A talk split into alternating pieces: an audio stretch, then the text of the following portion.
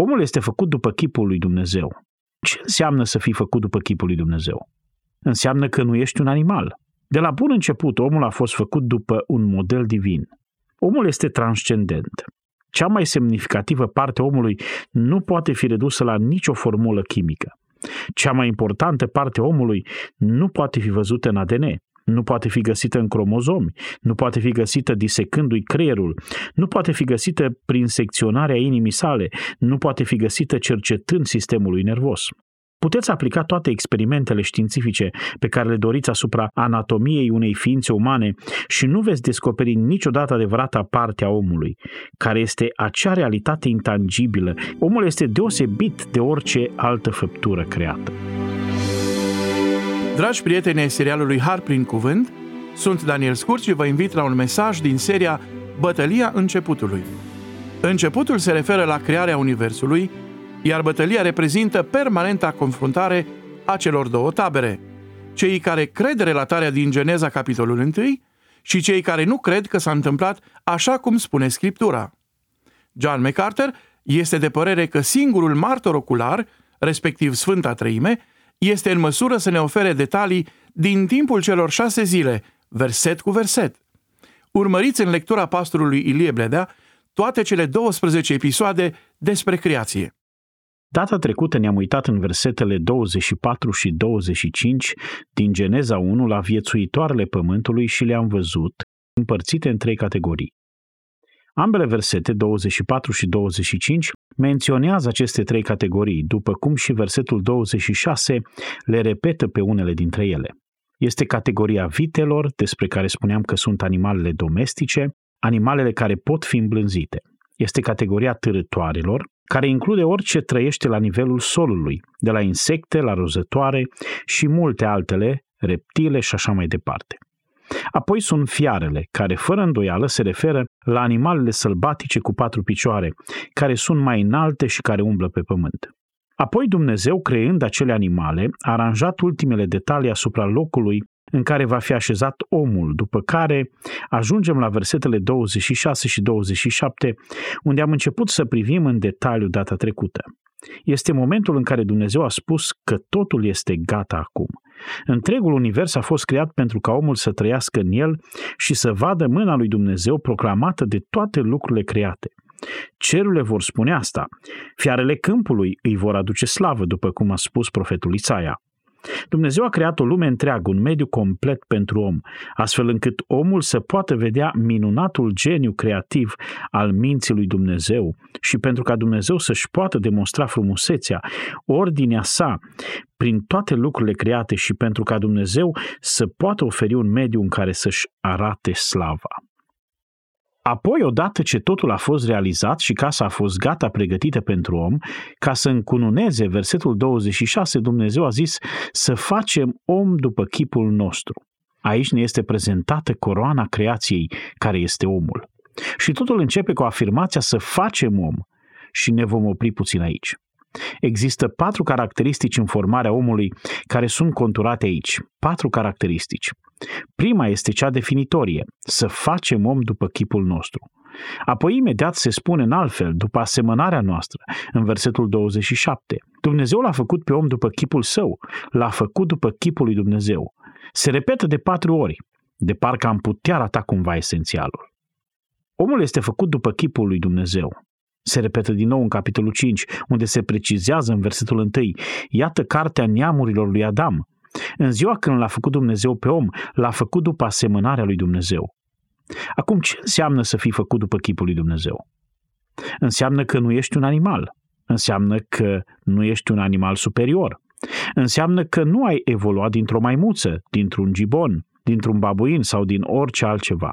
De la bun început, omul a fost făcut după un model divin. Făcut după un model divin, mai degrabă decât după un model material doar pământesc. Apropo, omul este singura ființă vie din universul timp-spațiu care este creată după modelul divin. Omul este transcendent. Cea mai semnificativă parte a omului nu poate fi redusă la nicio formulă chimică.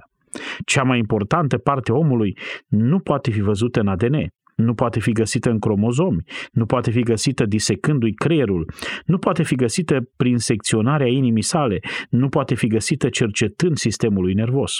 Puteți aplica toate experimentele științifice pe care le doriți asupra anatomiei unei ființe umane și nu veți descoperi niciodată adevărata parte a omului, care este acea realitate intangibilă, că el este o ființă transcendentă, care nu are constituenți chimici. Omul este deosebit de orice altă făptură creată.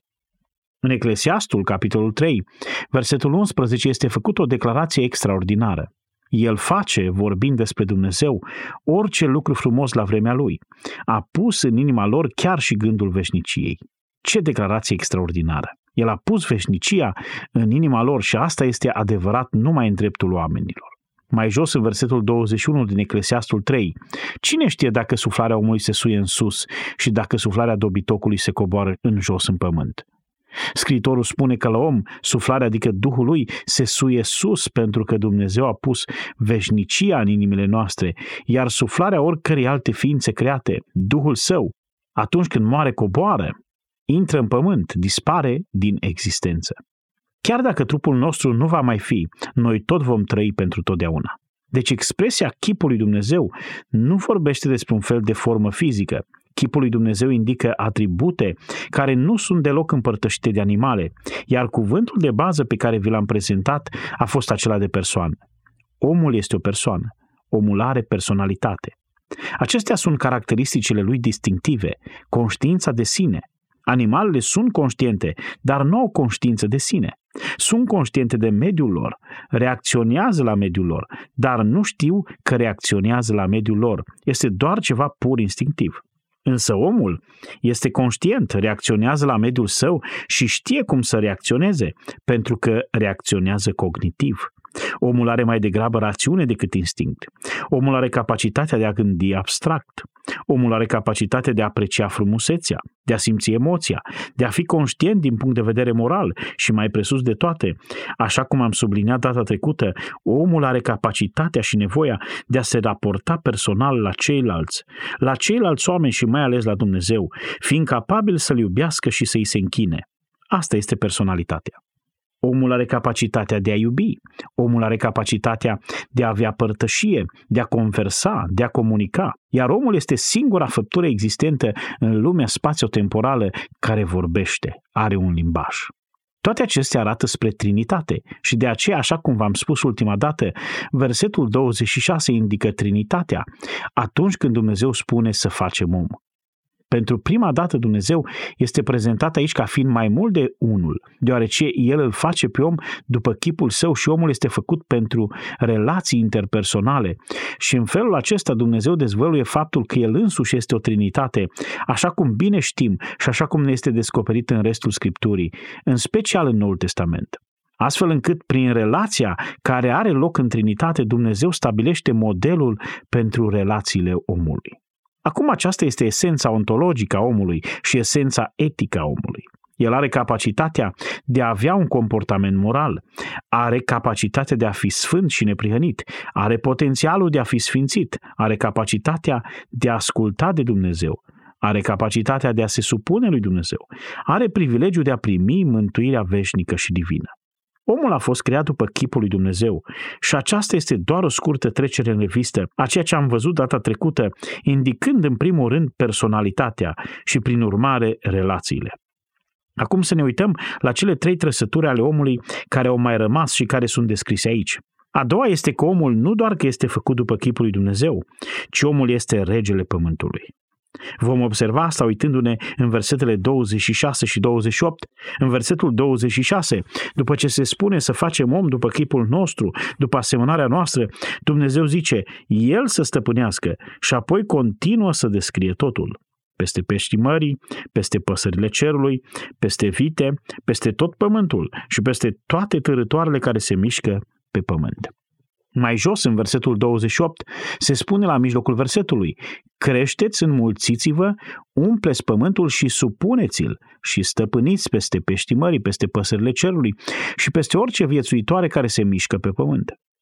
Omul a fost proiectat de Dumnezeu să fie suveranul planetei, să fie regele pământului. Versetul douăzeci și șase, să stăpânească. Versetul douăzeci și opt, supuneți-l și stăpâniți. Apropo, substantivul din versetul douăzeci și șase este la plural, pentru că omul este aici un termen colectiv. De aceea se spune să facem om după chipul nostru și apoi să stăpânească. Este un substantiv colectiv. Omul ca specie este creat după chipul lui Dumnezeu, după un model divin și îi se acordă responsabilitatea de a fi suveran asupra întregii creații. Apoi Dumnezeu reia secvența. Aduceți-vă aminte, dacă vă uitați înapoi în ziua cincea, că mai întâi au fost creați peștii, apoi au fost făcute păsările, apoi au fost făcute vitele, apoi târătoarele și mai apoi fiarele sau viețuitoarele menționate la sfârșitul versetului douăzeci și opt. Astfel secvența se repetă. Toate formele superioare de viață create pe lângă plante, care urmează a fi menționate imediat, se află sub stăpânirea suverană a omului. Acum aceasta implică ceva foarte practic. Întoarceți la capitolul doi, versetul nouăsprezece, unde vedem o repetiție a aceleași relatări despre creație, doar că aici este prezentată o perspectivă mai largă. Domnul Dumnezeu a făcut din pământ toate fiarele câmpului și toate păsările cerului. Am învățat deja că aceasta este doar un rezumat și o repetare și le-a dus la om ca să vadă cum are să le numească. Și orice nume pe care îl dădea omul fiecărei viețuitoare, acela era numele. Și omul a pus nume tuturor vitelor, păsărilor cerului și tuturor fiarelor câmpului. Acum, acesta a fost primul lucru pe care omul trebuia să-l facă. Dacă urma să fie suveran asupra creației, trebuia să identifice creația. Trebuia să clasifice creația și asta a și făcut. A avut capacitatea de a se uita la caracteristicile unei anumite creaturi și de a-i da un nume potrivit, ceea ce a și făcut. O a doua responsabilitate pe care omul a avut-o în versetul cincisprezece, cu privire la suveranitatea sa asupra creației, capitolul doi, versetul cincisprezece, Domnul Dumnezeu a luat pe om, înainte ca Eva să fie creată, bineînțeles, și l-a așezat în grădina Edenului, să o lucreze și să o păzească. Acum aduceți-vă aminte că încă nu exista blestem, nu exista păcat, nu exista cădere, nu exista moarte, dar a existat un fel de îngrijire a grădinii lui Dumnezeu, așa cum au numit-o unii teologi. Omul trebuia să aibă grijă de grădina lui Dumnezeu. Nu știm tot ce însemna asta, dar era responsabilitatea lui să vadă că grădina lui Dumnezeu era cultivată și prosperă. Acum haideți să ne întoarcem puțin la versetul opt și să aflăm câteva lucruri despre această grădină. Domnul Dumnezeu a sădit o grădină în Eden spre răsărit și a pus acolo pe omul pe care îl întocmise. Domnul Dumnezeu a făcut să răsară din pământ tot felul de pomi plăcuți la vedere și buni la mâncare. Și deja știm asta din capitolul unu. Aici avem doar o repetare a aceluiași lucru cu mai multe detalii. Și pomul vieții în mijlocul grădinii și pomul cunoștinței binelui și răului. Doi copaci sunt scoși în evidență ca fiind copaci unici. Un râu ieșea din Eden și uda grădina și de acolo se împărțea și se făcea patru brațe. Numele celui dintâi este Pison. El înconjoară toată țara Havila, unde se găsește aur. Aurul din țara aceasta este bun. Acolo se găsește și bedelion și piatră de onix. Numele râului al doilea este Gihon. El înconjoară toată țara Cuș. Numele celui de-al treilea este Hidekel, Tigru. El curge la răsăritul Asiriei. Al patrulea râu este Eufratul. Domnul Dumnezeu a luat pe om și l-a așezat în grădina Edenului ca să o lucreze și să o păzească. După cum știm, plantele au nevoie de apă și astfel responsabilitatea omului a fost să se asigure că totul are îngrijirea corespunzătoare. Nu știu tot ce însemna asta înainte de cădere, pentru că nimic nu putea muri, dar poate că totul putea înflori într-un mod mai frumos spre slava lui Dumnezeu dacă era îngrijit cu mai multă atenție de om. În grădină, Dumnezeu a dat omului și responsabilitatea, după cum am citit, de a da nume animalelor. Am văzut asta, dar ne întoarcem pentru câteva momente la versetul șaisprezece. Domnul Dumnezeu a dat omului porunca aceasta. Poți să mănânci cu plăcere din orice pom din grădină. Te poți bucura de toate. Dar din pomul cunoștinței binelui și răului să nu mănânci, căci în ziua în care vei mânca din el, vei muri negreșit. Despre ce este vorba aici? Acesta este singurul avertisment. Astfel că, în afară de asta, Dumnezeu îl așează pe om în această grădină cu responsabilitatea de a da nume tuturor animalelor, ceea ce arată capacitățile sale intelectuale și, de asemenea, îi încredințează responsabilitatea de a îngriji grădina. Responsabilitatea omului a fost să învețe despre creația sa și să-L glorifice pe Dumnezeu, minunându-se de tot ce a văzut. Apoi să clasifice creația și mai apoi, într-un sens, să modeleze creația, astfel încât să fie o onoare pentru Creatorul ei în toate privințele. Acum, aduceți-vă aminte că nu exista teamă, nu exista moarte, nu exista vărsare de sânge, dar omul avea totuși responsabilitatea de a îngriji grădina lui Dumnezeu. În timp ce meditam la asta, m-am gândit la curtea mea. Acum am o curte afectată de cădere. Am o curte în care există moarte și probabil că pot ucide lucruri la fel de bine ca orice altă persoană, chiar dacă încerc să le fac să trăiască. Am început să mă gândesc la faptul că încă trăim în grădina lui Dumnezeu. O grădină care a fost puternic afectată de cădere, de păcat și de moarte. Însă totuși trăim într-o lume care a fost proiectată de Dumnezeu pentru a-și manifesta gloria sa și cred că avem responsabilitatea de a îngriji grădina lui Dumnezeu. Nu știu cum sunteți voi, dar eu când ies în grădina pe care o avem acasă și văd toate plantele superbe și frumoase crescând în grădină, răspunsul meu instantaneu este să-L slăvesc și să-L laud pe Dumnezeu. Am pe cineva care vine în fiecare săptămână și care chiar știe ce are de făcut având grijă de toate acele plante, astfel încât să arate mereu frumos și să poți oricând să ieși și să tai din acei trandafiri magnifici. Ori de câte ori vine cineva la noi acasă, va găsi mici recipiente pline cu trandafiri superbi. Așa că mă uit la acel om care se întâmplă să fie un om credincios și îl văd într-un fel ca pe un slujitor al lui Dumnezeu, care îl onorează pe Dumnezeu prin felul în care îngrijește grădina lui Dumnezeu. Nu mă închin în niciun caz plantelor sau păsărilor care vin la noi. Ieri, cred că a fost alaltăieri, când un pui de cer minunat s-a bucurat de curtea noastră. Este un lucru care se întâmplă ocazional. Chiar și unor struți emu din zonă le place să vină în vizită. Cred că există o abordare rezonabilă pentru toate acestea. Chiar cred. Cred că dacă Dumnezeu ți-a dat puțin spațiu, dacă ți-a dat o mică parte din lumea Lui, este corect să o lași să-i aducă slavă Creatorului. Nu este uimitor când te gândești la toate plantele pe care le-a creat Dumnezeu? De ce crezi că le-a creat? Pentru a face ce? Pentru a-i da slavă lui Dumnezeu. Iar atunci când cultivați astfel de lucruri, asta faceți. Puneți în evidență puterea creatoare a lui Dumnezeu. Așadar, tot ceea ce facem ar trebui să fie spre slava lui Dumnezeu. Avem de-a face cu un pământ blestemat și nu este ușor, dar ca Adam după ce a păcătuit, trebuie să lucrăm puțin până la punctul în care transpirăm, pentru ca frumusețea creatoare a lui Dumnezeu să fie la vedere. Suntem încă administratori ai creației sale și cred că în calitate de creștin înțeleg această isprăvnicie care mi-a fost încredințată. Acum îmi dau seama că aceasta este o planetă temporară. Totul va arde.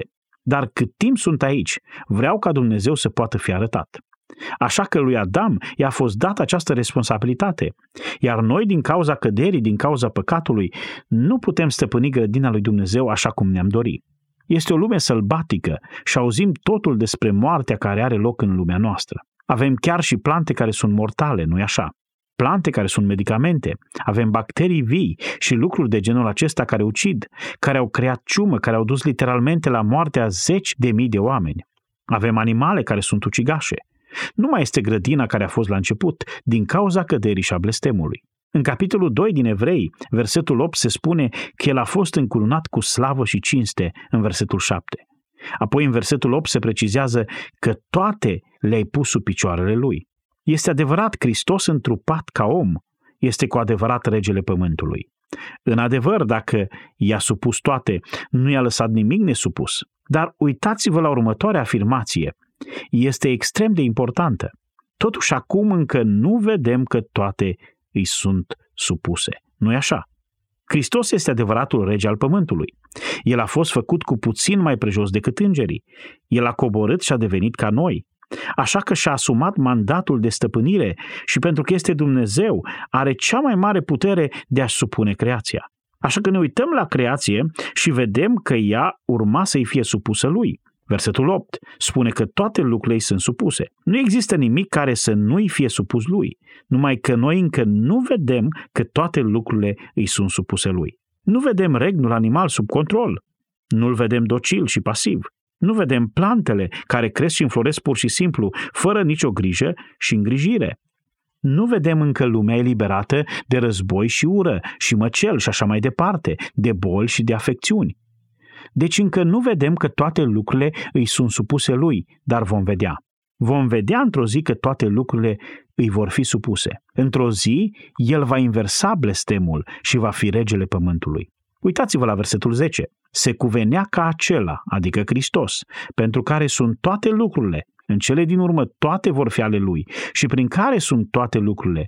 El le-a făcut pe toate și care voia să ducă pe mulți fii la slavă, să desăvârșească prin suferințe pe căpetenia mântuirilor. Prin moartea sa, el a dobândit dreptul de a fi suveranul pământului și el își va lua acest drept și va intra în slava sa, va conduce această lume, va supune această lume și ne va duce și pe noi cu el, aducând mulți fii la slavă. Deci am putea spune că înainte de cădere a existat un mandat de stăpânire dat omului, un mandat pe care omul îl putea exercita și prin care avea controlul asupra tuturor animalelor și asupra grădinii lui Dumnezeu. Numai că omul a pierdut acest privilegiu la cădere, însă va fi recâștigat atunci când Isus, care încă nu și-a supus toate lucrurile, va face asta. Și asta va avea loc în împărăția milenară, când pământul va fi restaurat, Edenul va fi refăcut așa cum era. Vă aduceți aminte că profetul Isaia spune că pustiul va înflori ca un trandafir, lupul va locui împreună cu mielul, pruncul care este alăptat se va juca la gura bortei năpârcii și dacă cineva va muri la o sută de ani, va muri tânăr. Așadar, moartea, în cursul ei normal, va fi atenuată. Este foarte rezonabil să presupunem că oamenii care intră în mileniul care va fi pe pământ în viață vor trăi toți cei o mie de ani, nu vor muri. Moartea va fi atenuată, blestemul va fi atenuat. Vor mai exista elemente ale blestemului pe pământ, pentru că vor mai exista oameni născuți pe pământ care vor avea o natură păcătoasă și care se vor răzvrăti împotriva lui Dumnezeu. Așadar, păcatul va fi aici, dar în mare măsură va fi supus, iar apoi în cele din urmă, la sfârșitul celor o mie de ani, întregul pământ va fi necreat și va fi creat un cer nou și un pământ nou, unde nu va mai exista păcat și unde nu va mai exista cădere. Deci omul va domni cu Domnul Hristos în împărăție și într-o zi când Hristos va supune creația și noi ne vom bucura de acea supunere a creației, pentru că vom domni împreună cu el. Așadar, al doilea lucru pe care îl putem spune despre om este că el e regele pământului, că el este suveran peste pământ. El nu este doar o extensie biologică a unei alte creaturi. El a fost făcut dintr-un material diferit, după chipul lui Dumnezeu, pentru a conduce acest univers și va face asta în perioada glorioasă a împărăției milenare, când Domnul împreună cu Hristos va domni peste un univers supus, un univers adus în ascultare de însuși Iisus Hristos. De fapt, este menționat în Scriptură, în cărțile profetice și Noul Testament face referire la faptul că pământul va fi reînnoit la începutul celor o mie de ani. Astfel că anumite trăsături ale blestemului vor fi atenuate în acel moment. Omului îi se va da atunci această suveranitate pe care a avut-o de la început. El se ridică deasupra ordinii create și este suveranul, regele pământului.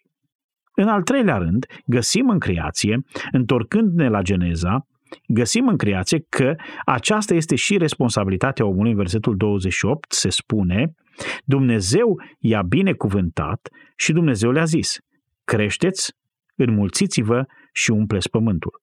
Acum, în versetul douăzeci și șapte se precizează că au fost făcuți parte bărbătească și parte femeiască. Acum, aceasta este a treia responsabilitate a omului. El trebuie să manifeste imaginea personalității și relaționării lui Dumnezeu. El trebuie să fie rege al pământului. El trebuie să îngrijească grădina lui Dumnezeu și să facă tot ce poate pentru a conduce și a supune ordinea creată, pentru a pune în evidență puterea glorioasă a lui Dumnezeu. Și el este propagatorul vieții umane. Așadar, Dumnezeu i-a făcut parte bărbătească și parte femeiască. Acesta a fost designul lui Dumnezeu pentru căsătorie și procreare. Am vorbit despre faptul că procrearea există în întreaga lume animală. Există chiar și o capacitate de procreare în rândul plantelor, care se reproduc prin semințe sau prin semințele din fructe. Dumnezeu i-a dat omului capacități relaționale și apoi Dumnezeu i-a dat omului un ajutor. În versetul șapte din capitolul doi se spune că Domnul Dumnezeu a făcut pe om din țărâna pământului. I-a suflat în nări, suflare de viață, și omul s-a făcut astfel un suflet viu.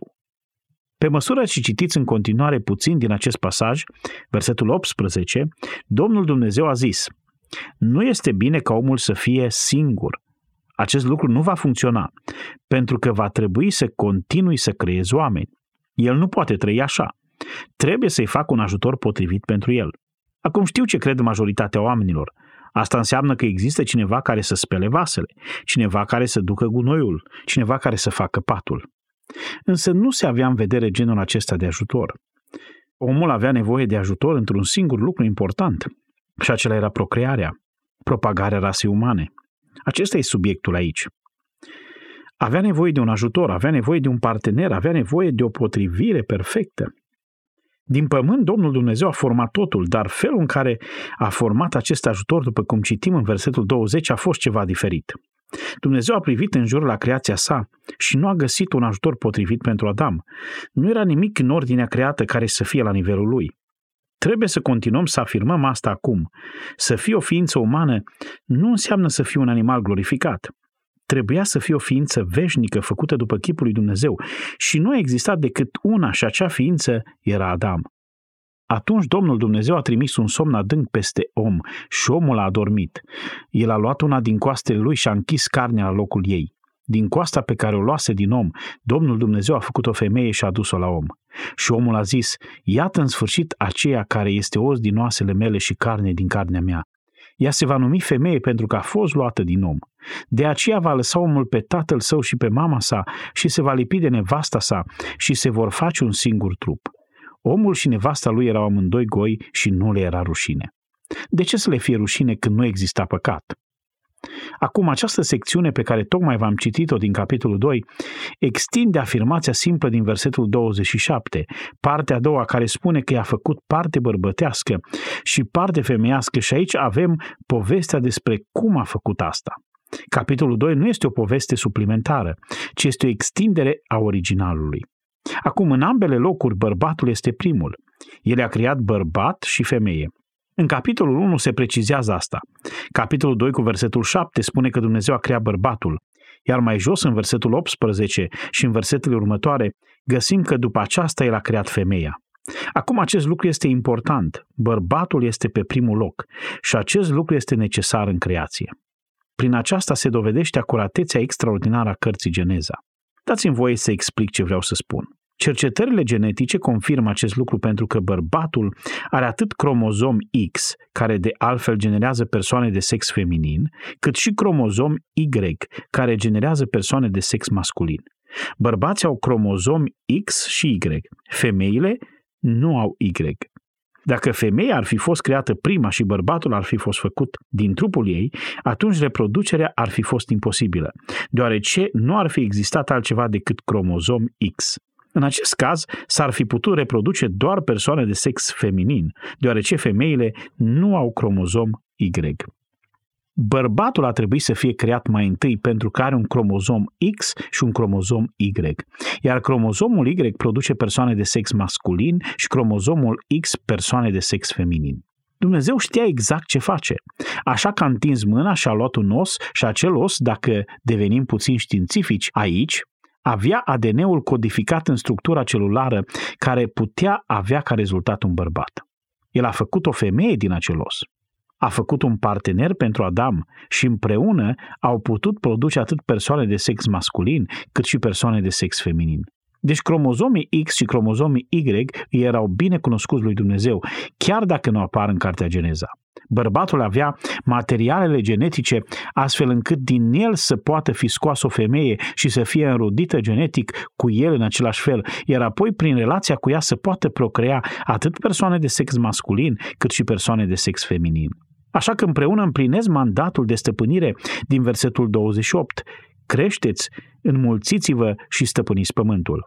Creșteți și înmulțiți-vă. Cuvântul tehnic pentru asta este fecunditate, care înseamnă capacitatea de a procrea. Și apropo, asta este peste tot în cartea Geneza. Nu voi aloca prea mult timp să menționez toate astea, dar voi puteți să le urmăriți. Capitolul nouă. Dumnezeu l-a binecuvântat pe Noe după potop. Fiilor săi le-a spus că trebuie să ducă mai departe acest mandat inițial, să crească, să se înmulțească și să umple pământul. Într-un limbaj mai ușor de înțeles le-a spus să facă copii. Produceți copii. Iar în capitolul șaptesprezece al cărții Geneza, versetul șaisprezece, se vorbește despre Avram și Sara. Eu o voi binecuvânta și îți voi da un fiu din ea. Da, o voi binecuvânta și ea va fi mama unor neamuri întregi.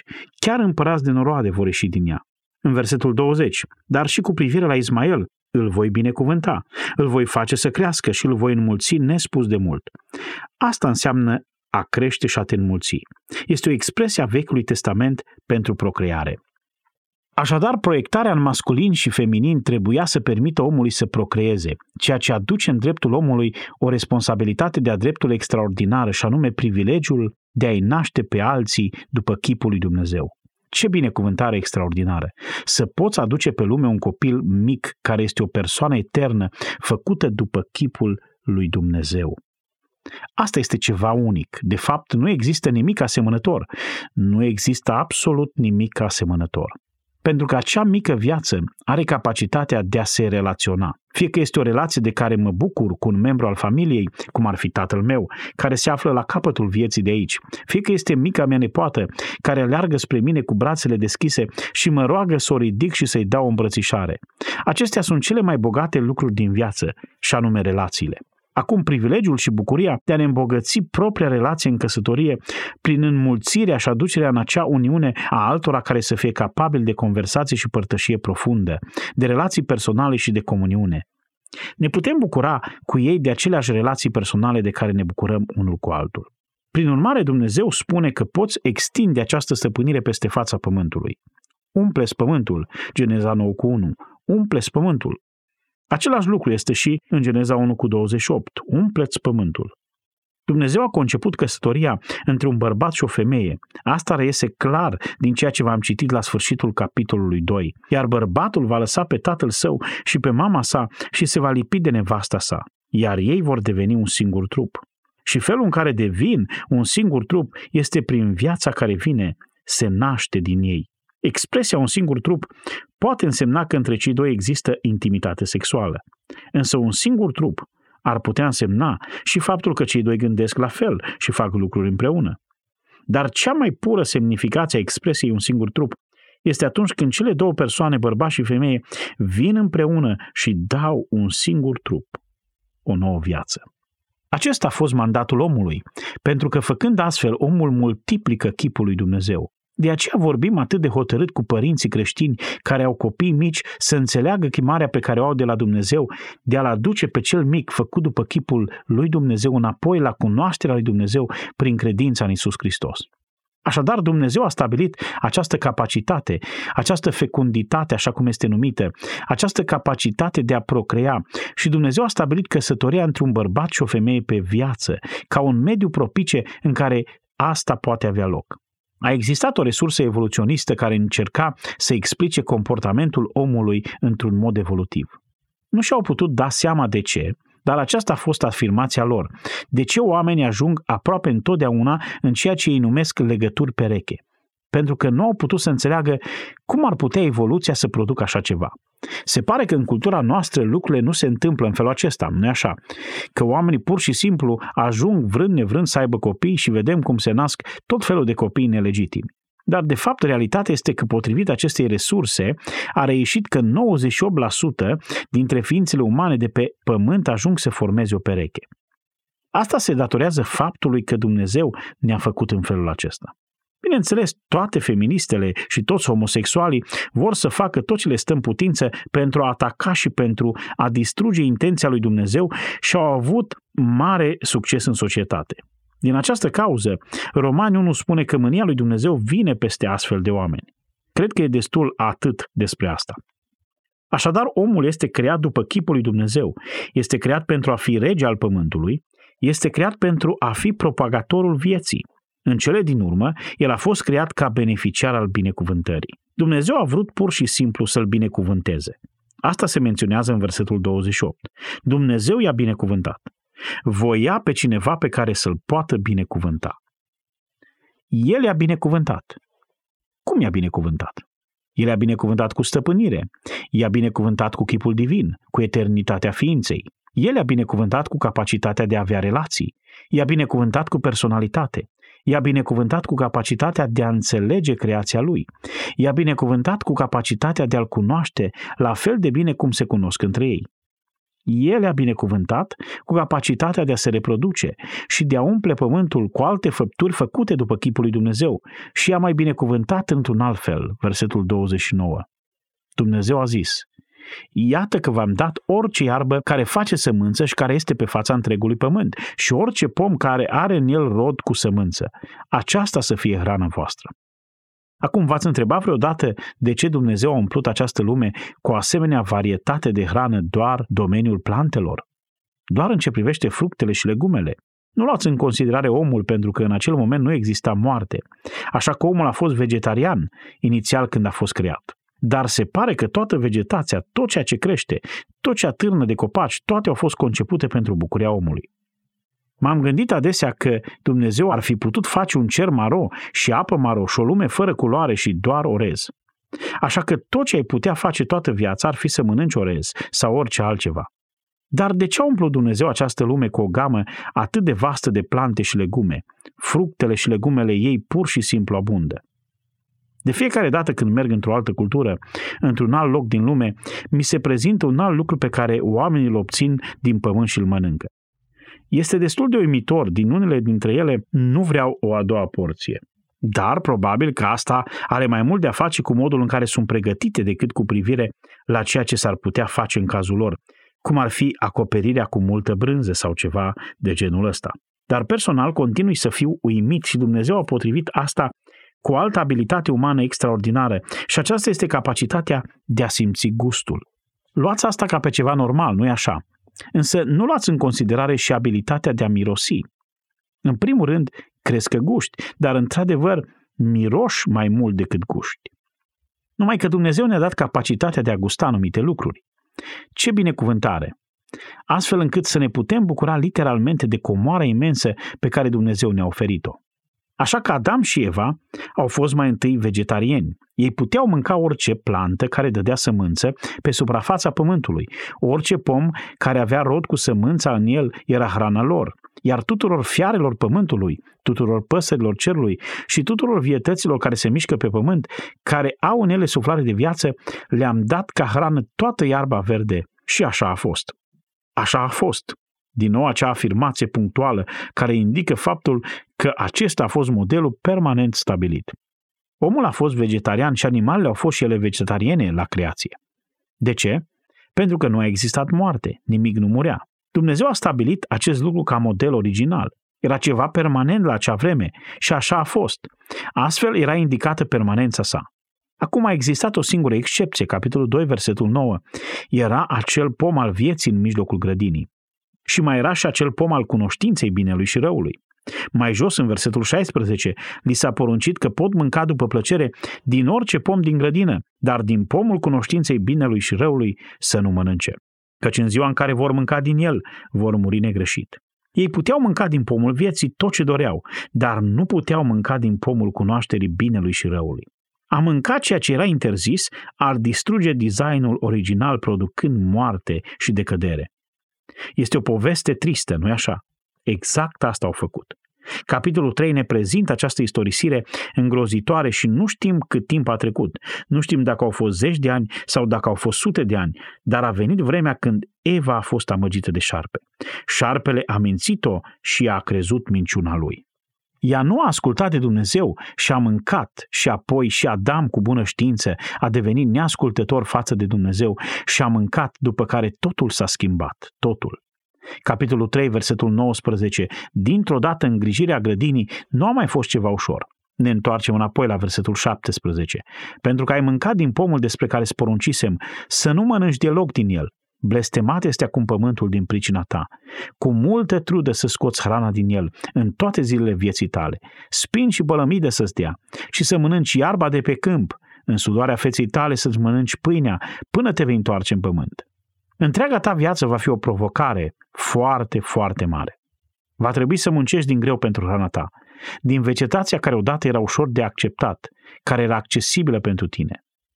Apoi, în versetul douăzeci și unu se spune, Domnul Dumnezeu le-a făcut haine de piele. Acum, aici avem de-a face cu prima moarte. Pentru a face o haină din piele, Dumnezeu a trebuit să omoare animalul. Dumnezeu a ucis primul animal care a acoperit goliciunea lui Adam și a soției sale. Mai jos, în capitolul patru, în versetul patru, Abel a adus întâi născuți ai turmei și partea lor de grăsime, adică a adus o jertfă animală, a ucis un animal, iar Domnul a privit cu plăcere spre Abel și spre jertfa lui.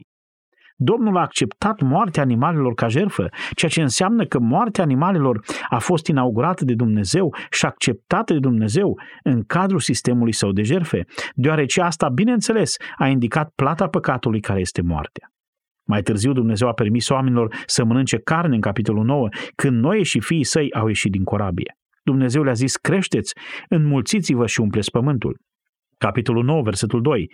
Să apuce groaza și frica de voi pe orice dobitoc de pe pământ. Acum, dintr-o dată, vei fi rege al pământului, vei avea autoritate asupra acestor animale, dar ele nu se vor purta frumos față de tine. Ele se vor teme de tine.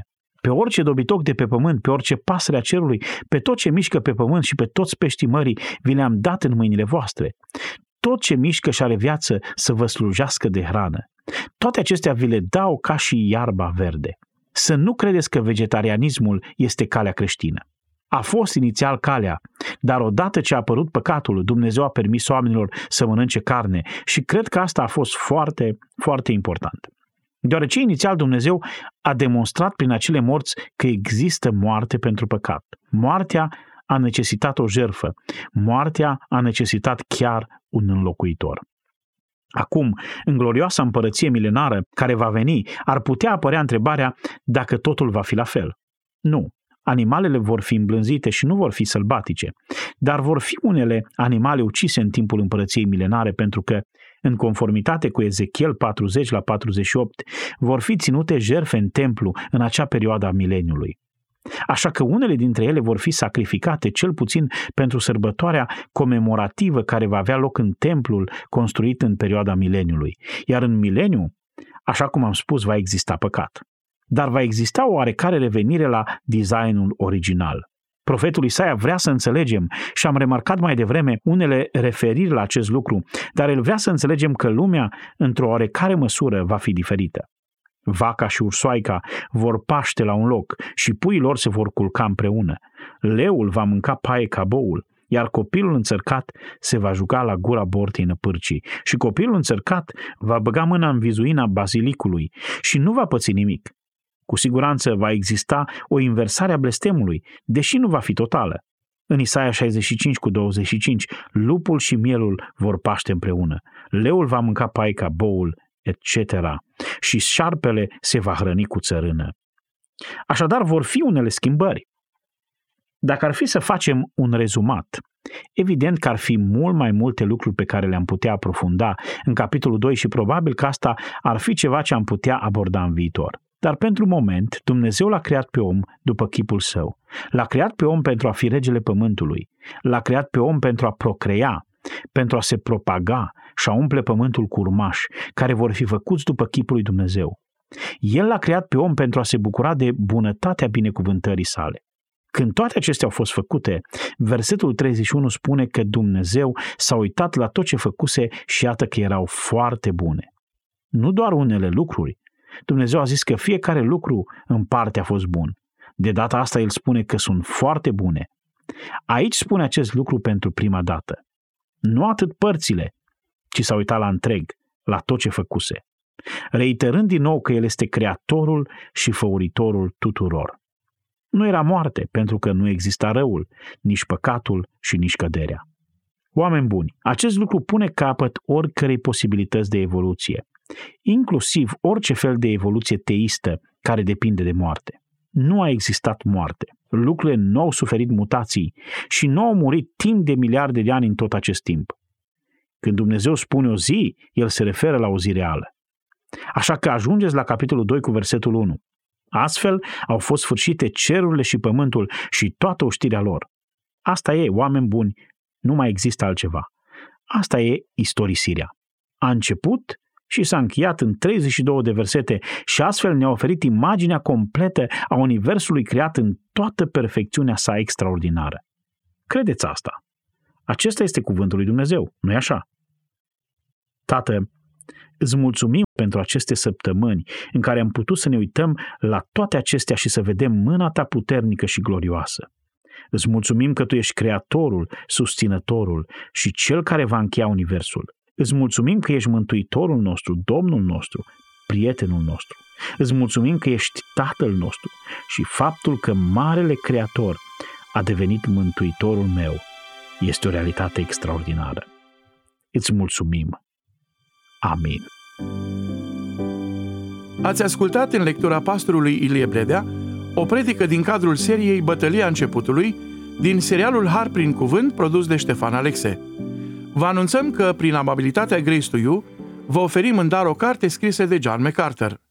Aflați care este cartea disponibilă în această perioadă scriindu-ne la har prin cuvânt arond gmail punct com sau sunând la telefonul zero șapte patru zero zero cinci patru cinci nouă nouă. Onorăm doar solicitările din țara noastră, iar taxele poștale sunt gratuite. Dacă apreciați acest serial, recomandați-l și prietenilor dumneavoastră. Sunt Daniel Scurci și vă invit să ascultați următorul mesaj din Har prin Cuvânt.